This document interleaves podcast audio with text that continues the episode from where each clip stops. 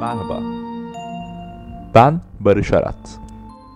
Gezdiğim yerleri ve düşüncelerimi paylaştığım bu podcast'e hoş geldiniz. Berlin'e ilk geldiğimde dikkatimi çeken şey büyük tren raylarıydı. İlk olarak grafitiler karşıma çıktı aslında burada. Bol bol ağaç olması dışında her tarafın grafitilerle çevrili olması ilginç bir başlangıçtı. Daha başlamadan şehrin aslında ne kadar vahşi olabileceğine dair, ne kadar kuralsız olabileceğine dair bence çok güzel bir izlenim veriyordu. Yaklaştıkça terk edilmiş fabrikalar, üretim alanları, işleyen aktif fabrikalar, yandan geçen petrol taşıyan trenler. Yani şehrin gerçek bir üretim merkezi olduğunu iyice görmeye başladım.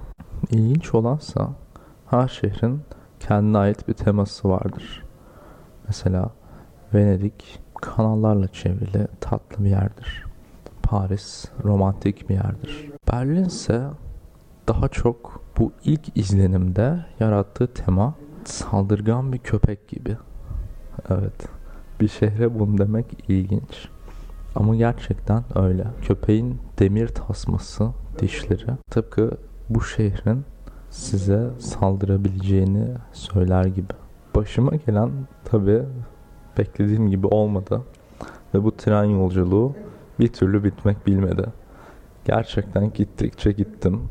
Sonunda şehir merkezine doğru gitmediğime dair bir his oluştu. Gittikçe daha az bina görmeye başlıyordum. Daha az insan görmeye başlıyordum. Ve bir noktadan sonra tamamen şehir dışında artık derelerle kaplı böyle küçük neredeyse köy denebilecek yerlere kadar gel- geldim. Ve trende birkaç insana sormama rağmen kimse İngilizce bilmiyordu. Öyle kötü denk geldi. Ben de bir tane kasabanın ortasında indim. Ne yapayım? Dedim en azından karşı ters yöne bineyim, geri döneyim. Bu binaların olduğu kalabalık yerlerden birinde iner yolumu bularım. Çünkü internetim de yoktu. Tek yapabileceğim buydu. Fakat sorun Berlin'de bu tren rayları o kadar karışık ve o kadar fazla ki karşıya bindiğimde tren karşı yöne gitmektense aynı yöne devam etti. Başka bir tren attı. Aynı yönde gidip farklı bir yere dönüyormuş. Nereden bilebilirdim? Uzaklaşmaya devam ettim. Burada yine insanlara sormaya devam ederken sonunda İngilizce konuşan hatta ana dili İngilizce olan Amerikalı biriyle tanıştım. Konuşurken fark ettim ki tam olarak aynı yere gitmeye çalışıyorduk. Ona kalacağım yeri gösterdim ve kalacağım hostel bu adamın yaşadığı evden sadece 3 dakika uzaklıktaymış. Yani gerçekten şaka gibi bir durumdu bu. Berlin'in dışında neredeyse kasaba denilebilecek bir yerde elinde bir paket çiçekle trene binen birine merhaba diyorsunuz. Bu kişi öncelikle İngilizce bilen, ana dili İngilizce olan biri çıkıyor Almanya'nın ortasında ve sizin gideceğiniz yerde aynı sokakta yaşıyor çıkıyor. İlginç de bir insandı. İşinde öğrenme fırsatım oldu. Bu kişi bir matematik profesörüymüş. Bugün Berlin'de bir müzede kreatörlük yapıyormuş. Yaptığı müze ise bilim tarihi temalı bir müze. Çok ilginç bir iş var ve çok da ilginç bir insan. Konuysa aslında bu kişi değil. Yani bu kişiden bu kadar detaylı bahsetmemin nedeni bu kişinin ne kadar inanılmaz biri olduğunu anlatmak değil. Konu Berlin'de rastgele karşıma çıkan ilk insanın böyle bir insan olması. Bence bu şehre dair çok fazla şey söylüyor. Birincisi bir sürü farklı ülkeden insan burada yaşıyor. Ki bu çok rahat görülebilecek şekilde doğru. Her tarafta Meksika restoranları, Türk restoranları, İtalyan restoranları, hatta Moğol restoranları bile var diyebilirim. Şehir farklı farklı dünyanın her tarafından gelen insanlarla dolu. Bunu her yerde görmek mümkün. Sadece bu insanların milleti olarak değil, bu insanların yaşayış tarzıyla da işte LGBT komüniteleri olsun, vegan komüniteleri olsun. Burada bir sürü farklı insanın yaşam stilinin kendini dışarıya vurarak yaşadığını görüyorsunuz. Var olduğunu görüyorsunuz. Gerçekten çok büyük bir çeşitlilik ve canlılık var. Ve bunu girdiğiniz ilk anda görüyorsunuz. Böyle bir şeyin olabilmesi için en önemli gereklilik tabii ki özgürlük. Toplumsal özgürlük verilmemiş olsaydı bu insanların kendini bu şekilde göstermesi ve var olması mümkün olmazdı. Toplumsal özgürlük de bence parklarla ilgili bir konu. Evet, Almanya'da parklar önemli. Almanya'da parklar insanlarla dolu. Çocuklarını parkta gezdirenler, köpeklerini parkta gezdirenler, parkta bisiklet sürenler, oturup biralarını içenler, sevgilileriyle öpüşenler. Parklarda hayat var diyebilirim.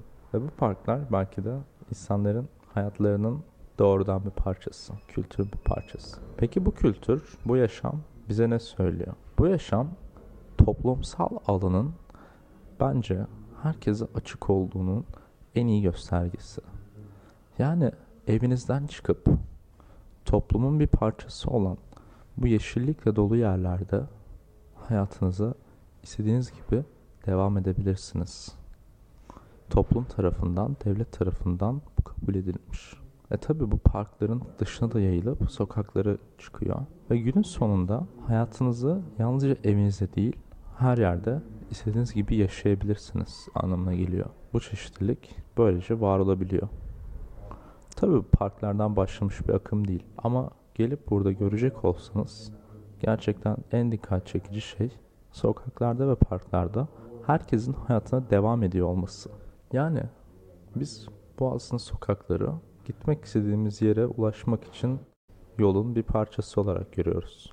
Yani çirkin kaldırımlar olarak görüyoruz.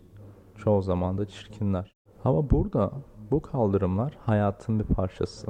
Yani bir anızı alıp konuşarak bu parklarda, bu sokaklarda hayatınıza devam edebiliyorsunuz. Ve bir diğer şey de her taraf bir şekilde kafeler, restoranlar, birçok mağazayla dolu. Çok az alışveriş merkezi var ve hayat sokaklarda canlı. Bu gece de böyle.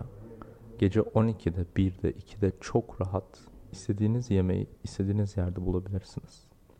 Bunun için bir kilometreden fazla yürümeye bile gerek yok. Ve bu sokaklar asla aç kalmayacağınız çok lezzetli şeylerle dolu. Bu şehrin sıcak yapısını bence bu sokaklar oluşturuyor. Çünkü tek başına çıkıp bu sokaklarda yürümek, insanları görmek, sürekli aktif bu hayatın bir parçası olmak insana zaten biraz evinde hissettiriyor diyebilirim. Yani sokakta olmak bile insana burada olduğunu hissettiriyor. Genelde sokakta yaşadığımız deneyim bir yerde olmaktansa bir yere gitmektir. Bir yerde olmamak hissini yaşatır sokaklar. Yani huzursuzluk verir. Ne zaman ki bir yere ulaşırsak o yerde rahat ederiz ve o yeri sahiplenerek kendimizi biraz daha evde hissederiz. Bunun için sokaklardan hızlıca geçeriz. Buradaysa bence sokaklar burada olduğunu hissettiren şey. Yani hiç burada gidip bir yere oturmak isteği duymadım. Ne zaman acıksam yemeğimi alıp sokaklarda yedim veya biramı alıp sokaklarda içtim veya kahvemi alıp sokaklarda içtim. Gittim parklarda oturdum, etrafa baktım. Yani hayatı toplumsal alanlarda yaşamaya devam ettim bu kadar çeşitli bir yer, bu kadar farklı insanlardan oluşuyor olsa bile bence bu insanların bu hayatı birlikte yaşıyor olması ve birbirini bu denli kabul edebiliyor olması bundan dolayı mümkün. Çünkü bu insanlar gerçekten birlikte yaşıyor. Biz ne zaman kendi hayatlarımızı, kendi yaşam alanlarımızı evlerle, arabalarla, bölgelerle, mahallelerle gitgide daha çok ayırdıkça farklı insanlardan da o kadar uzaklaşıyoruz. Ve bu uzaklaşma aslında bu insanların hayatlarını istedikleri gibi yaşayabilmesini bir süre sonra engelliyor. Çünkü farklılıkları görmedikçe bu farklılıklara da uzaklaşıyoruz. Ve günün sonunda artık birlikte hareket edemiyor hale geliyoruz. Ve bu farklılıkları azaltmaya yönelik toplumsal bir akım oluşturuyor.